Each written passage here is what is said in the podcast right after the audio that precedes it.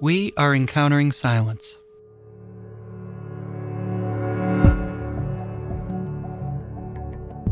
Encountering Silence is made possible by the generous support of listeners like you.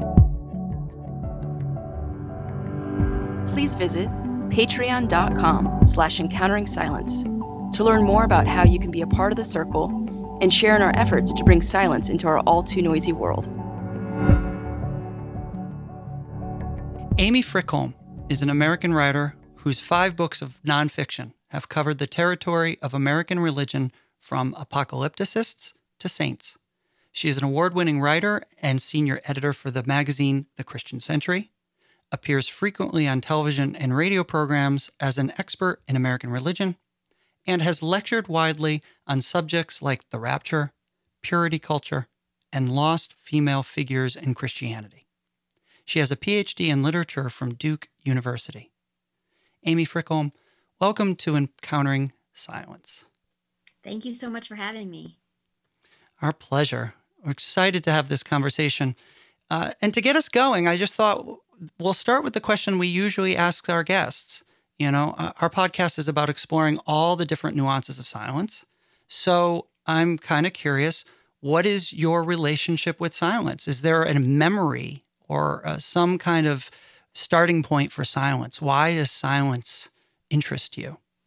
I think I remember my first encounter with silence when I was about eight years old. And when with my encounter with silence as presence is what I mean. Like that that moment when I recognized that there was something very rich and very deep and very meaningful for me. I was in church. I was in my my dad's Presbyterian church when that happened, and I, I think it was during Holy Week.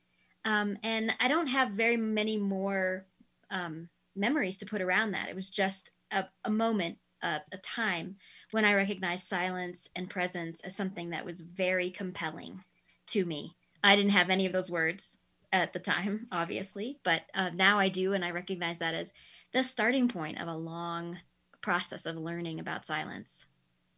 I think the second one I would point to is that my dad, who was a Presbyterian minister at the time, uh, introduced me actually to silent prayer as a teenager. I was pretty early in my teens. My dad had a very stressful job and he was trying to reckon with that. He was really struggling in all kinds of ways with the stress and difficulty of his job. And he had found centering prayer. And for whatever reason, he sat me down in his office. And I remember sitting on the floor and he taught me these basic, pra- I'm pro- probably was a pretty stressed out teenager and I was probably acting out in all kinds of ways. I don't remember that part. I just remember the part about sitting on the floor and learning this breathing and prayer practice that I honestly have used since that moment through times when I didn't have anything I recognized as faith at all, and through times when I did have something that I recognized as faith. It just became a part of my of my existence and remained that way. Wonderful. Amy, you've written at least two of your five books have been about figures in the history of Christianity that themselves seem to have a significant relationship with silence. I'm referring to, of course, your, your contemplative biography of Julian of Norwich, and then your most recent book, Wild Woman, uh, A Footnote, The Desert, and My Quest for an Elusive Saint. Uh, I'm curious how silence may have been part of your process of learning about these amazing women from the history of Christianity and your decision to tell their story and your process of telling their story? I would start with Julian. I remember a moment when I really recognized. So there, when you're talking about Julian of Norwich, you know, the theory is that she lived either in a small house near um, the church of St. Julian's in Norwich, or she lived attached to the church. And it's not really known either which one it was. But a lot of the literature around anchorites and this idea of going into the church were kind of hor- horror stories where, you know, like these women go and they live in these dark, horrible, stinky little cells and they never come out and they're dead to the world. And there's, there's kind of this death mythology around that. And I remember encountering Julian and this feeling of like when that door closed behind her, the enormous amount of relief she might have felt. that enormous amount of, oh, finally, silence. And I recognized that. I knew that. And I thought about Emily Dickinson when her when she took her niece up to the attic where she wrote and she said to her niece something like, you know, this is paradise. So I recognize that in my own life, my own work. And so I really felt that, that identification with Julian that, I mean, part of this going into the anchorage, whatever that looked like for her, was an, a, a love for and a need for both silence and solitude that I actually have and know something about and want to explore in my own life. So that was definitely a part of my willingness or my interest in exploring what Julian's life might have been like because I wanted I wanted to know more about that and I wanted to see if I could find that anywhere in her work uh, I didn't understand the process of going into the anchorage. I didn't know why a person would do that. I didn't know how to to um, argue against kind of some of the horror stories that I had heard about that. But I just had an in- intuition that wasn't right.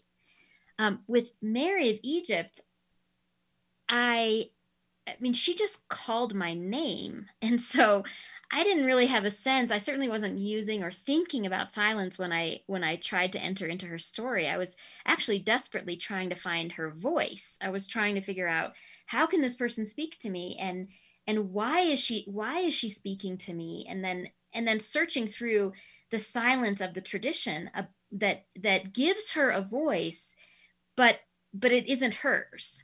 And so there were all these layers that I was trying to fight my way through to find how how Mary might speak to me. Um, there was sort of a ton of silence in my practice, and and one piece that I wanted to pull out for you all that was kind of fun was I decided that in order to find Mary of Egypt, I had to walk the path of Mary of Egypt. I had to do what you know a lot of people said couldn't be done, follow in the footsteps of Mary of Egypt. So I started in Egypt and I mapped out this trail. And then I thought to myself, you know, how how is this going to be different than going as a tourist to Egypt? How am I not going to just fall into the trap of, you know, I saw that check, saw that check. And so I decided that the that the way I was going to do that was by combining finding Mary places, places that I could associate with Mary, places where the text that we have, which is a seventh century document written by Saint Sophronius, suggested that Mary might have been, and I was going to take those places, put myself in those places, and then add silence. So I and I, I called that beholding as opposed to seeing. So I went to these places. For example, there's a, a place in Egypt where when Mary was a prostitute in Alexandria, where you can you can sort of see what it would be like to be a prostitute in Alexandria. You can sort of see, okay, here are the sorts of doorways where people lived, and here's the kind of trade neighborhood where um, lots of things might have been going on, including prostitution.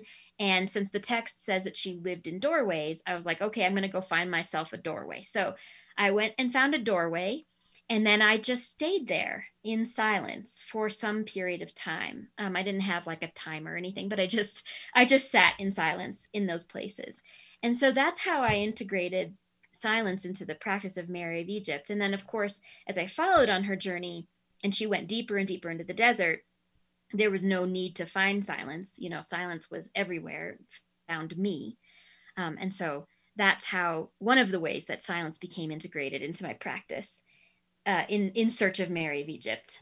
A second way was that I I have an icon that someone made for me of Mary of Egypt, and for about a year before I went on this trek, I would just sit down with my icon every day and and just sit in silence with the icon of Mary of Egypt and um, and just spend time there.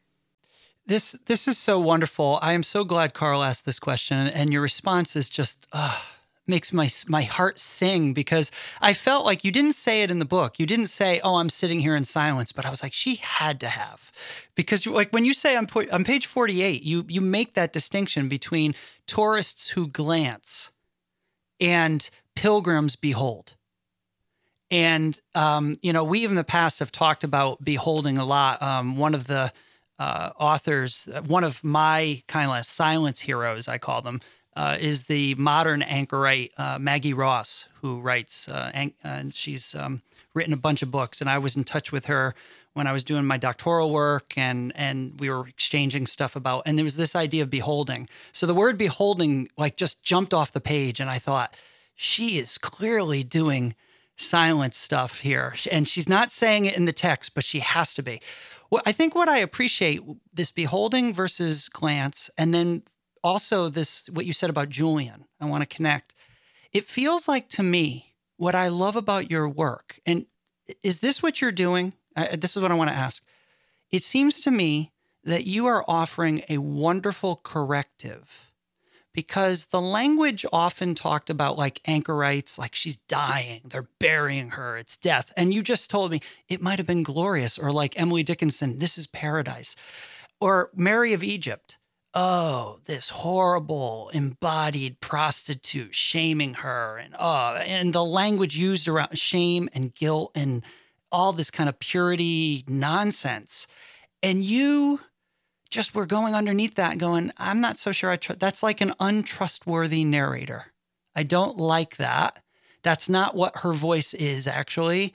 And so maybe it isn't, I'm dying in this anchorite. And maybe it isn't, oh, shame or oh, guilt. Maybe there's something else. Is, is that really how you're approaching all of these? Like maybe the narrators we had that that's passing on the tradition to us we just maybe we should push back a little bit that that is that does seem to be my method you know that does seem to be how i work but i think it's more it's also a search you know for for these voices or for these realities so i'm yeah. trying to to dig past i mean sophronius he's all we have and my first interactions with sophronius i i did feel this need well first the first thing i felt was desire I just, I was like, this has something for me, and I need to figure out what that something is.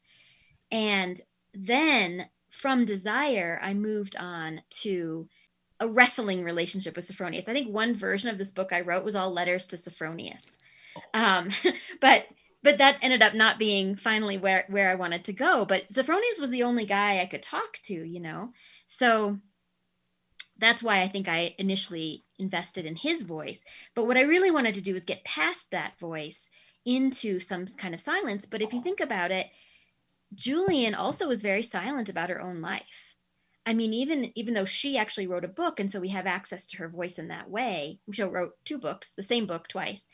Um, we don't have access to her life. She was very silent about her own her own situation, and so those are some of the things that I looked for as I was searching for Mary of Egypt. Is is how do we get past Sophronius's voice or assumptions? And and by the end of the day, I actually came to have a great deal of affection for Sophronius, and I do think that he is he's poking his own society in maybe just the right ways. But at the at the time, I couldn't, you know, I couldn't make sense of that. Amy, some of the words that keep I keep hearing in this conversation are layers and connections. And even hearing the ways in which you utilize you know the psychological layers and connections of quite literally placing yourself in a doorway and these layers of literary works that you're bringing in and poets you know emily dickinson you mentioned and i'm wondering how how do the layers meet and or connect for you um, in the writing process. And you mentioned two aspects of silence practices um, that were a part of the book. And i'm wondering if silence is a part of the writing process as well perhaps as the meeting place of when when those things eventually merge for you and come up and come out. I mean silence is a big part of my writing process. And i do i do think of myself as a contemplative writer. And as someone who integrates silence into into practices of writing mary of egypt um with when i when i when i started with that document and started with Sophronius, the first thing I did was just very slowly and gradually unpack that document and and sort of even line by line sit with what was on the page. And I think that is where a lot of silence for me um, is a helpful tool because I don't immediately assume that I know what's going on in this document or immediately understand how all these connections or all these layers are being made. So that's a really important part of the process is just sitting with the document and saying, what what's being spoken here?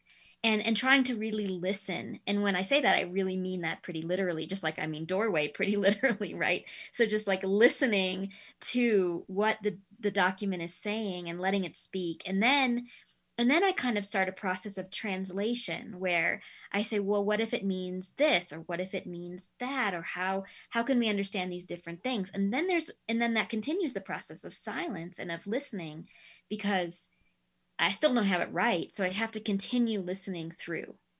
And I think that that pretty well describes my writing process as well. I think of it as a as a listening through. And then of course as as different sources come in and different different aspects of of the work present themselves in that process then those get layered in. Then of course you have to listen to what you wrote listen to what you said and so on and it just keeps going in that way. Do you, following up on this layer question because i love that cassidy asked that the book is like multiple genres. It, to me i felt like i was reading part indiana jones meets, you know, I, I don't know. Like it was crazy. It was a travel adventure. I really, you kept me hanging. I was actually like, where does this end? Does she find something? Like, because you kept saying, like, I'm going to go off and find nothing. And then all of a sudden I'd read the chapter and be like, wait, surprise, I actually found something. And I was like, wait, what? you know, and I kept reading and I thought, oh my God. And then there were so many places, as, as Cassidy just said, like this nuance and layers, like the word doorway I mean, just the word doorway, it has like metaphor and symbolism. And then, as you said, literal doorways. You went to a literal doorway and you sat there and you just was in a doorway. So I felt like I could almost do Lectio Divina with this book. Like I could just at first do some kind of like, what's it talking about on the surface, but then I could actually sit and go, did she has multiple layers here this paragraph means like four different things to me. And I actually saw that. I felt like, wow, she spent a long time crafting this book. I, I was so kind of intimidated. Like, I'm not sure I ever want to write a book again. Because uh, I, I, don't think I write like that, that deep. And uh, was that intentional? Like, is this multiple, multiple, multiple drafts? Because that's how this read. Well, it was definitely multiple. Mul- I mean, I started writing this book in you know, maybe 2011 wow. and threw away a couple of drafts because I couldn't figure out how to connect this woman's life to our own life. I just I just couldn't figure out. I knew it called to me. I knew there was something in it for me. I knew I wanted to explore it, but every time I tried to say something, it just it just felt wrong. I just couldn't I couldn't do it. So I think that's how the layering process began was by these I mean, let's just call them failed failed attempts. These these uh, these uh, explorations into the territory of Mary of Egypt, and then and then watching them fall apart. Okay, that's not going to work. That's not going to work. And so finally, I had this idea of, well, I'm going to go walk this. I'm going to walk it as if Mary of Egypt were a real person. I'm going to walk it as if her life mattered. I'm going to walk it as if she has something to say to me. And so by the time I went on that walk, I had read, you know, everything I could find on Mary of Egypt. And then I'd also really been inspired by Clarissa Pinkola Estes' work on the wild woman archetype. So I understood at some level that Mary of Egypt was calling to me as a wild woman archetype, that there was something in that that I needed. And there was too much resonance there for me to ignore that. So by the time I actually showed up in Egypt and put my feet on the ground and was like, okay, lead me wherever this goes, I had done a lot of that previous work and I'd rejected a lot of versions of Mary of Egypt. And I'd uh, rejected a lot of versions of myself in relation to Mary of Egypt. And then together we sort of were, I was able to begin that process of as if that walk through the imagination. And so I think that when you you encounter something like, for example, the doorway by that point i had worked through a lot of, of failed versions of, of the of the book and i and i was deeply curious about the both the metaphors and the the practicalities of mary of egypt as a prostitute in in uh, egypt amy i have kind of a two part question and okay so the first part is this you strike me as a very humble person and someone who wouldn't write a book that didn't need to be written. And so I'm wondering, I feel like there there might be some kind of a process in which someone convinced you that this needs to be written or you got to a place where you convinced yourself. Because I think that a lot of us think, oh, that story's been told or that angle or that that memoir angle or that journey piece has been done. So I'm wondering, and you know, and I feel that this is a book that needed to be written, certainly. And I'm so glad you did. And I'm wondering, first of all, what that process was like in either convincing yourself or being convinced um, that this needed to exist. And then secondly, what the hardest part was about writing this. And maybe that's the same same answer. So I remember the very first time that I thought about writing about Mary of Egypt and it was in um, 2010 i think and my julian book the book about julian and julian's life had just come out and i really had that had been such a magical and fascinating process to tr- try to put together julian's writings with the historiography of uh, you know 14th century norwich and i and i tried to put those things together and it had been such an exciting journey to take that text and put it together with historiography and and find a version of Mary, or sorry, find a version of Julian that really was enlivening, and I thought enlivened the text and and really pointed people back to the text. Go back to the text, read the text. But if you read my book, maybe the text comes alive for you in new ways. So I was very excited about that. And then um, the press approached me about maybe continuing that journey with other figures, and they presented me with a list. And at that time, I had encountered Mary of Egypt briefly and I knew that she could be a figure like that for me, that she had my name written on her somehow, or I had her name written on me, or something like that. And so I began thinking about it as a book at that point. And and yet nothing really came of it. And again, I started this exploration. I started collecting resources. There, you know, I, I started to learn Greek so that I could read the Sophronius text. Obviously, I had something in mind, right? But every time I, I moved toward it, it just seemed like it fell apart in front of me. It just seemed like no, no, no. I encountered way more no's than yeses. And um, you know, I I did every I applied for grants. I thought, oh well, maybe it's a part of this bigger project. And I, I mean, I did all kinds of things, and it just seemed like everywhere I looked there was a no.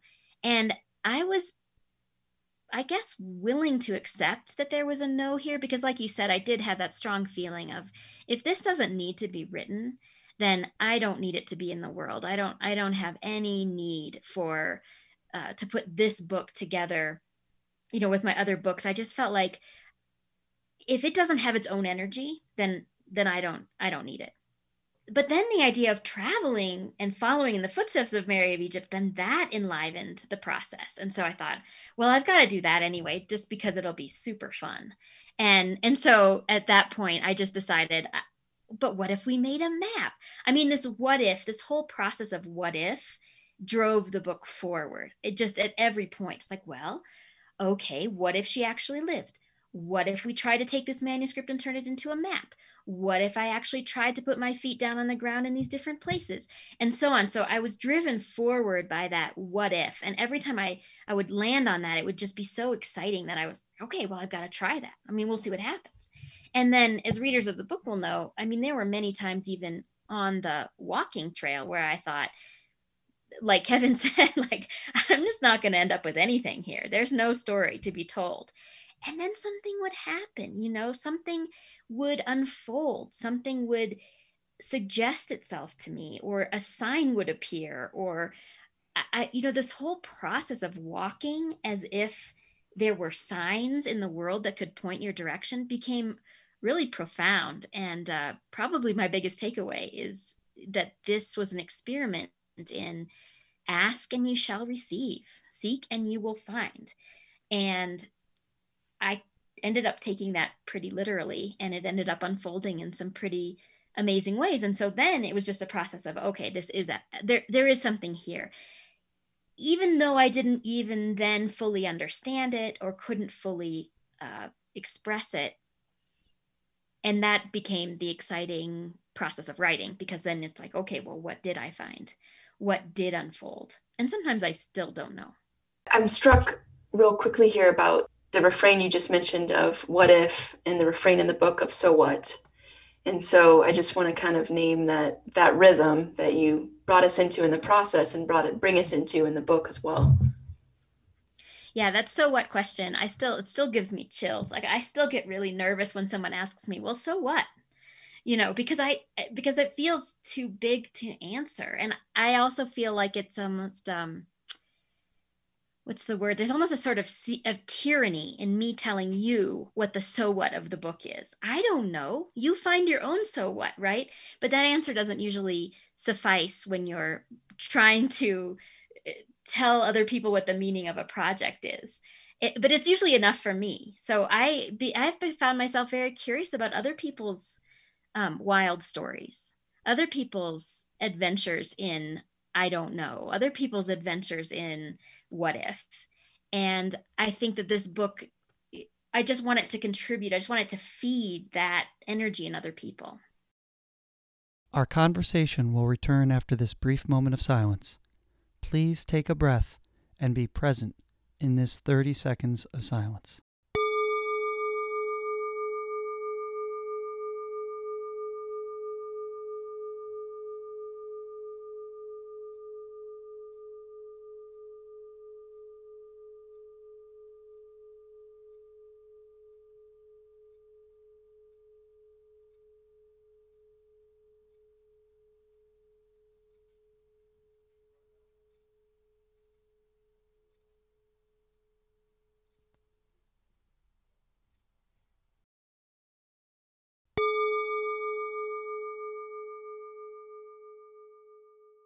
so you've brought it up a couple times, and the the wild woman archetype. I love where the wolves, the women who run with wolves, is one of my favorite books of all time.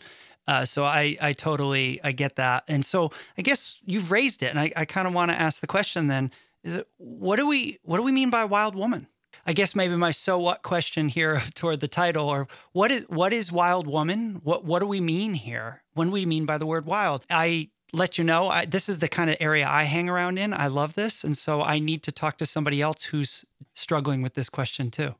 So I think the first layer for me would be the actual wild. So I really think that there's an important part about Mary actually going into the wilderness and living there and encountering the elements and dwelling in that space and becoming intimate with it and allowing it to challenge her and allowing it to transform her. So the very literal wilderness is an important part of this. And I think we can quickly overlook it because we'll quickly go, we'll quickly metaphorize it and turn it into something else. But these spaces in wild, in Jordan that, that Mary of Egypt may have lived in, they're quite extraordinary. And and they're and they're they're wild. I mean, even local people, when we were hiking through Wadi Hassa, there were local people hiking up the wadi and we were hiking down it and they had never been very far up the the, the wadi even though they live right at the, the base of it. So so these spaces are are uninhabited and they're they're really remarkable and they speak they they tell stories and they have a lot to to say. So i feel like the first element of of the wild and wild woman is the actual wilderness and um, and the time that we might spend there in learning about ourselves, learning about the world. And another piece of that is that my guide through the Wadi Hassa takes children who have been traumatized by war, especially the Syrian war, into the wilderness for an experience of healing. And what he told us was that he basically said, Well, I just give them a little equipment and a little instruction, and then I just let nature do the rest of the work. So he felt that th- those spaces were were truly healing and truly helpful as children who'd been traumatized by war were attempting to to put the pieces of their lives back together. And I think Mary of Egypt was a, a traumatized person who found in the wilderness healing. So I think that that's an important piece. Um, and then I also think there's this part of ourselves, and I don't know how you you talk about it, but it's a part that longs for a freer space, a bigger space, a, a, a part that longs to be released from some of the certainties and expectations of our normal and ordinary lives. And I feel like the wild woman archetype is that part of us that calls us forward and calls us outward into a bigger world. And Mary of Egypt is such an interesting figure because one way to look at her life is that everywhere she that that every setting she she entered became too small for her. So she continually moved into bigger and bigger horizons. And until you know there was only the horizon of the enormous sky and then the horizon of death. But she moved into these spaces and each one she grew so big that she couldn't the space couldn't contain her. And i feel like that's also the wild the wild woman archetype that this way of becoming vaster than the space that we're in yeah, I mean, I just want to add your your own words here. I mean, this is just one of the quotes that I love from the book. It's exactly this area where you where you say on page 158, um, you're talking about Mary of Egypt, and you say, and even so, she was every bit as ephemeral and every bit as wild as I had imagined.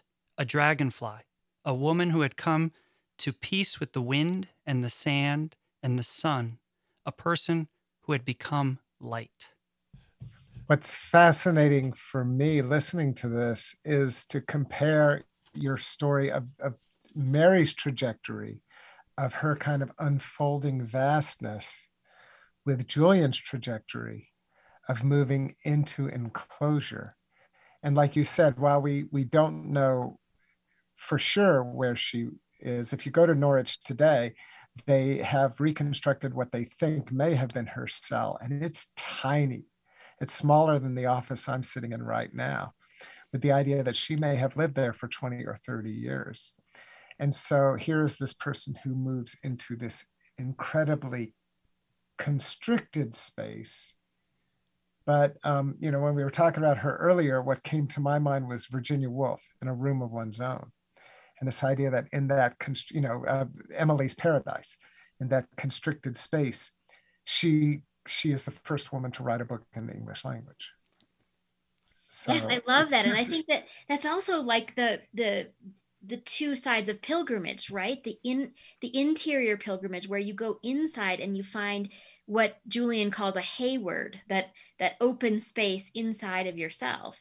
And then there's also this outer movement, this movement out into the world where you also encounter the interior. So so and Julian is great on that, right? Where she always is talking about how we are enclosed in God and God is enclosed in us. And so she's often making those moves of this outward gesture where everything is big, bigger than we can possibly imagine and then everything is contained and small and constricted, smaller than we can possibly imagine. And it, it makes me think of physics you know of of the atom containing all that there is or whatever i'm not very good on physics but you kind of get the idea so speaking of these these places and spaces of silence um, and this journey you went on for wild woman in particular were there any places in particular you know you mentioned bringing silence to all the places but were there were there any places where that silence was kind of already there? A place that might have embodied silence and it struck you or maybe a maybe a place where yeah you just recognized that it maybe it wasn't as difficult to be there in the silence? Well one place that definitely stays with me as a place of unbelievable silence is the cave of st anthony so this wasn't exactly on mary's path so it, and it's a little complicated to get at why i even went to the cave of st anthony in search of st mary because it's way off the it's way off the track but there are ways in which the story of St. Anthony, who was the first Christian monk, and then the story of Mary of Egypt uh, are, are deeply related. And so when I went to the monastery of St. Anthony in search of that relation, uh, there in his cave, there is this incredible sense of silence, which is a silence that's been maintained by humans for 1700 years.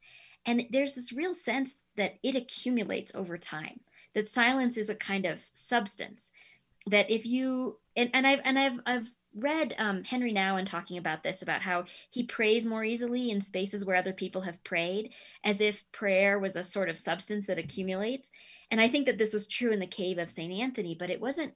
I wouldn't have named it prayer as much as silence, and they were both they were both present, but that silence was so rich and so deep that I tend to go there in my imagination, like on nights when I can't sleep.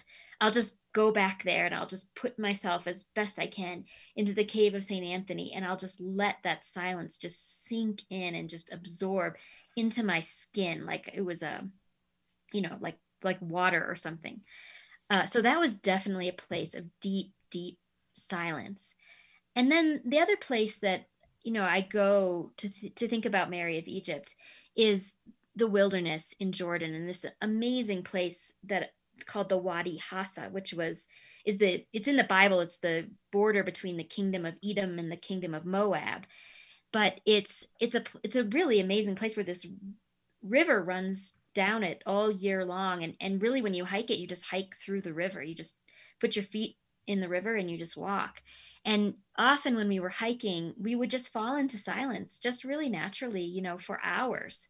Um, and that the wadi and that silence and the walking kind of all merged together to help me to wake me up to what mary of egypt's life might have meant.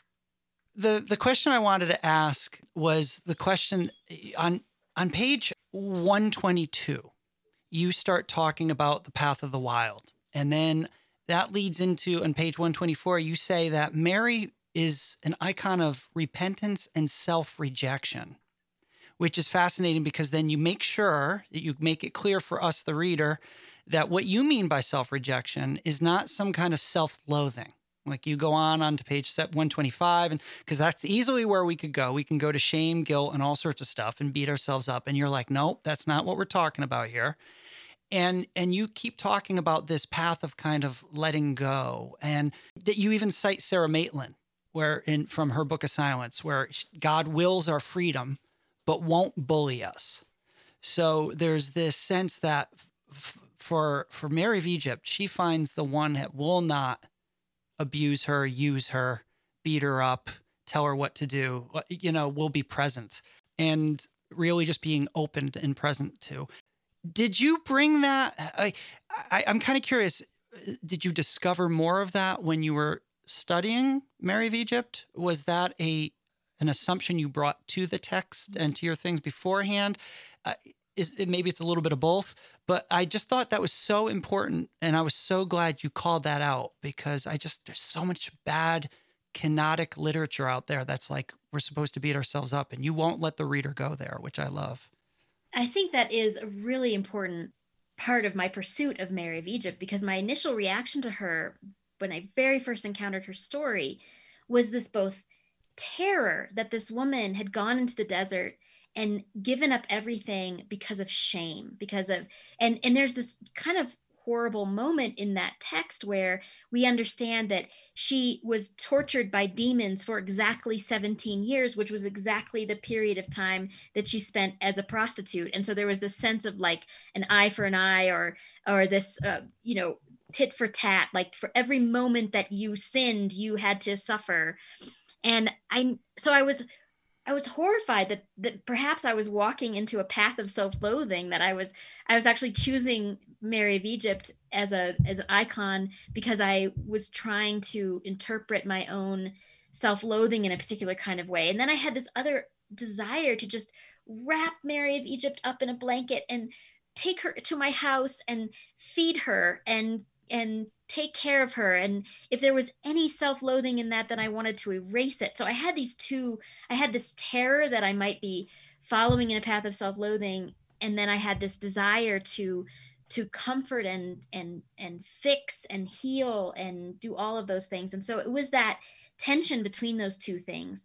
And then the constant refrain you know in the tradition out of which mary beach becomes that she was an icon of repentance and i didn't want to reject that out of hand because i don't i am not i don't see myself anyway as a as a tradition rejecter. I'm curious about the tradition. I i want to explore it. I i want to understand it. I feel like it's this incredible rich vast uh, set of stories that we can enter again and again as different people and and as at different moments in our lives and and rediscover and find. And so i had no interest interest in in dismissing the tradition of the icon of repentance. And i have a friend who's read who read wild woman and is rather upset with me. She doesn't think that i gave father Philaret a hard enough time in the text.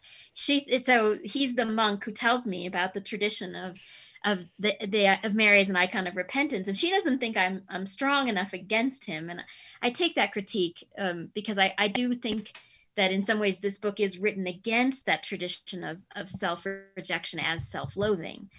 But at the same time, I think that it's interesting that so many people have been compelled by Mary's story. She is one of the most popular saints in Russia. And I don't think it because everyone is eager to beat themselves up about the shameful and horrible and sinful things they've done in their lives. I think they sense something in her. They sense some kind of transformation that they long for. And I know that I sensed it as well. And that I long for transformation. And so following in her footsteps taught me that that really her desire this thing that that in some ways is rejected by the tradition right this idea that she was lustful and she just wanted to have sex with as many people as possible and that kind of that that lust that's in her there was a seed of desire in there and that seed of desire was transformative um, and so she desired everybody until she only desired god and so i don't feel like it's I don't feel like it's a rejection of that human desire. I feel like it's a transformation of it and a fulfillment of it. And that takes us to the Greek meaning of the word repentance, which is metanoia, which basically means like beyond consciousness or moving into a higher consciousness. You know, the nous the noia is the the chalice of of of awareness to to enter and there's there's that moving into vaster and vaster spaces. So it's not about repudiation. That's very much a kind of a modern overlay.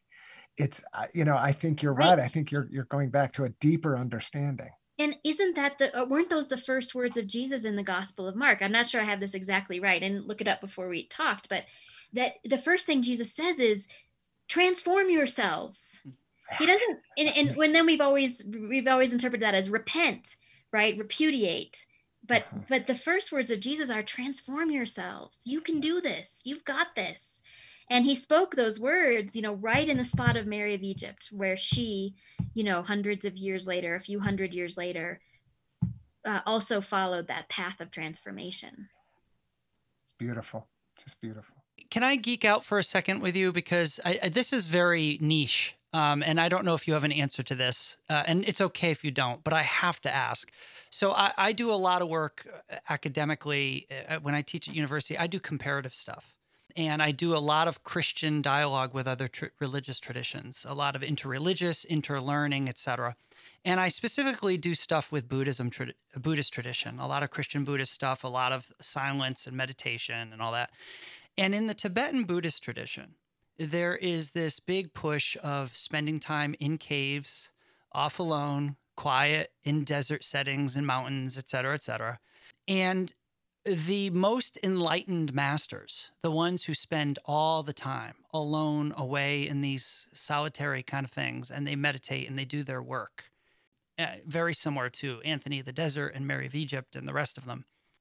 At the end of their life, it's very common that the master, when they die, turn into light. It's called the rainbow body. Hmm. And that language that you put on one page 158, and she turned into light. And I was just like, now, I mean, I know the tradition itself says there was a body and lion licked their feet and stuff like that. But that idea of St. Anthony the wild animals would come up. This is a, the silence transforms them. The wilderness transforms them. They become these people. They become like Adam and Eve in the garden. They can hang out with the animals. Everybody, you know, wild animals treat them like domesticated people, you know, and they hang out. And so Mary, again, like Saint Anthony, uh, the, of the desert there has lions come up and licking her feet and digging a hole to bury her and all this stuff. It just feels like she there's some kind of bodily transformation and light and desert. And did you bump into any of that kind of language or like that there were something else that happened to her transformation wise? Well i think the clue or the hint in the text is one that i struggled with because i didn't really know what to do with the magical elements in the text. So there are these aspects for example that mary rose up into the air when she prayed right? So she she she became uh, light in that sense, right? She rose into the air, or that she walked on water. What were some of the other ones? I, and then I, some of these some of the images of the of the wild animals for example and that and that she didn't encounter a single wild animal while she was in the desert Right. and i didn't always know what to do with this language i didn't want to dismiss it out of hand but here i was walking as if this story were true and so i wondered about that and when i was in the wilderness in jordan what came to me about that was that she really became very intimate with the landscape. She really became a part of it. The elements that that were her daily life were were really a part of her and she became intimate with them in a way that is really hard for me to imagine. And so i think that when the text talks about things like her rising into the air or walking on the water what i think that it's referring to is a relationship with the natural world a relationship with the environment and the elements that's quite different than anything that we can really imagine from from those locations that we're in now. But it's something like those enlightenment masters. It's something like that transformation of the self. And in the desert tradition you get a lot of this right? Like that that the cells of the bodies of the desert masters the desert mothers and fathers that they changed as they lived in the desert. You all you get a, some some remnant of this when you talk about communion and how as in the christian tradition especially early on you had this idea that by taking communion the cells of your body changed that this this physical spiritual dichotomy that we've become so much so accustomed to really didn't apply or or it was interpreted very differently. And and so i think for mary of egypt that's how i came to understand those aspects of the text that there was an understanding of the physical and spiritual in mary of egypt's world and then in her own life that were very different than the ones that um, that i'm work the categories i'm working with So, Amy, one of the things we love to ask our guests is the question Do you have a silence hero? And while the answer might be slightly obvious in this conversation, I'm wondering if you if you do go the obvious route, maybe if there's an additional one, we'd love to hear that as well. Well, you know, right now my silence hero is really Thomas Keating because I feel like he's doing a lot of instructing of me right now in terms of my own silence and how to hold it better and more more carefully. For example, one thing I recently read in Thomas Keating was about having the having your inner so your silence is a time or a space where you get protected from your own inner commentary as well as from the commentary of the world and so i've really been that's really been very meaningful to me lately as i actually when i actually sit in silence to to remember that that i can i have the opportunity to use that time to to put a little boundary around my own constant commentary as well as all of the worldly things that are that are clamoring for my attention. And so that's so that's been important. So he's been an important figure for me recently in terms of teaching me more and more about how to be in silence how to make that time richer and more meaningful and and to just increase the practice or uh, deepen the practice. So i would say right now thomas keating's my guy. I, I love the connection of that to your father teaching you centering prayer. yeah, Yeah, exactly the beginning of our conversation. yeah and it never really it never really ends. You know the that practice never really stops. It it always is changing. It's so dynamic.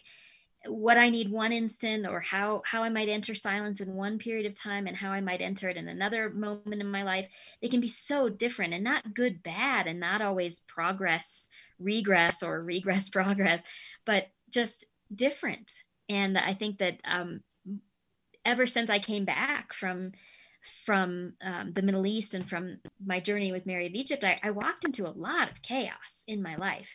Um, my, you know, closest friend was dying. My church was in total chaos. I, um, I, I kept trying to be everything for everybody, and, and I walked back right back smack into myself in a way that I hadn't. I, I guess I suppose I'd hoped not to. And there I was, and everything had kind of fell apart.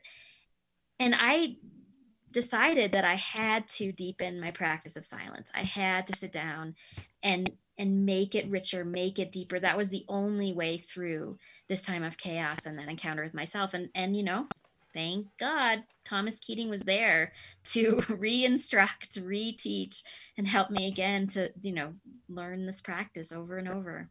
Thank you, Amy. And another question that we often will ask uh, our conversation partners is if there is a particular poem or other kind of text that for you particularly embodies um, your relationship with silence. I'll go with the first one I thought of, and it's this poem by W.S. Merwin that's called For the Anniversary of My Death. I feel like W.S. Merwin is one of those poets who really does write from a silent place. I feel like there's a lot of silence in his poetry, or at least silence as I understand it. And this poem speaks to that and always speaks to me. I'm not a very good memorizer of poetry. I I really for some reason repetition doesn't doesn't sit well with me and I, I can't do it very well. And I I've tried to memorize this poem, but I never succeeded still i think it's a poem worth memorizing and and maybe someday i'll i'll be able to memorize it. But it's called for the anniversary of my death. Every year without knowing it i have passed the day when the last fires will wave to me and the silence will set out tireless traveler like the beam of a lightless star. Then i will no longer find myself in life as in a strange garment, surprised at the earth and the love of one woman and the shamelessness of men. As today, writing after three days of rain, hearing the wren sing and the falling cease, and bowing, not knowing to what. Well, I could go for hours and hours, and I know, I know we can't keep going and going because I, but I really do. I mean, you everything you write about, Amy, all your books, um, this conversation. There's like we haven't even scratched the surface. Uh, this is a great, great book. I thank you for writing it. I really do believe it needed to be in the world. I needed to read it. I, I'm, I've already referred it to a, a number of people, and they were all over. They were yes. Oh my God. the title the title was just like it sucked them in. So thank you so much from my friends and for myself oh, eh, thanks. you know. i really appreciate it. You know it's it's always an interesting process to try to bring a book into the world and try to figure out what it's doing there and like how do you how do you help it? Yeah. So i really appreciate you you all having me on to to try that in this context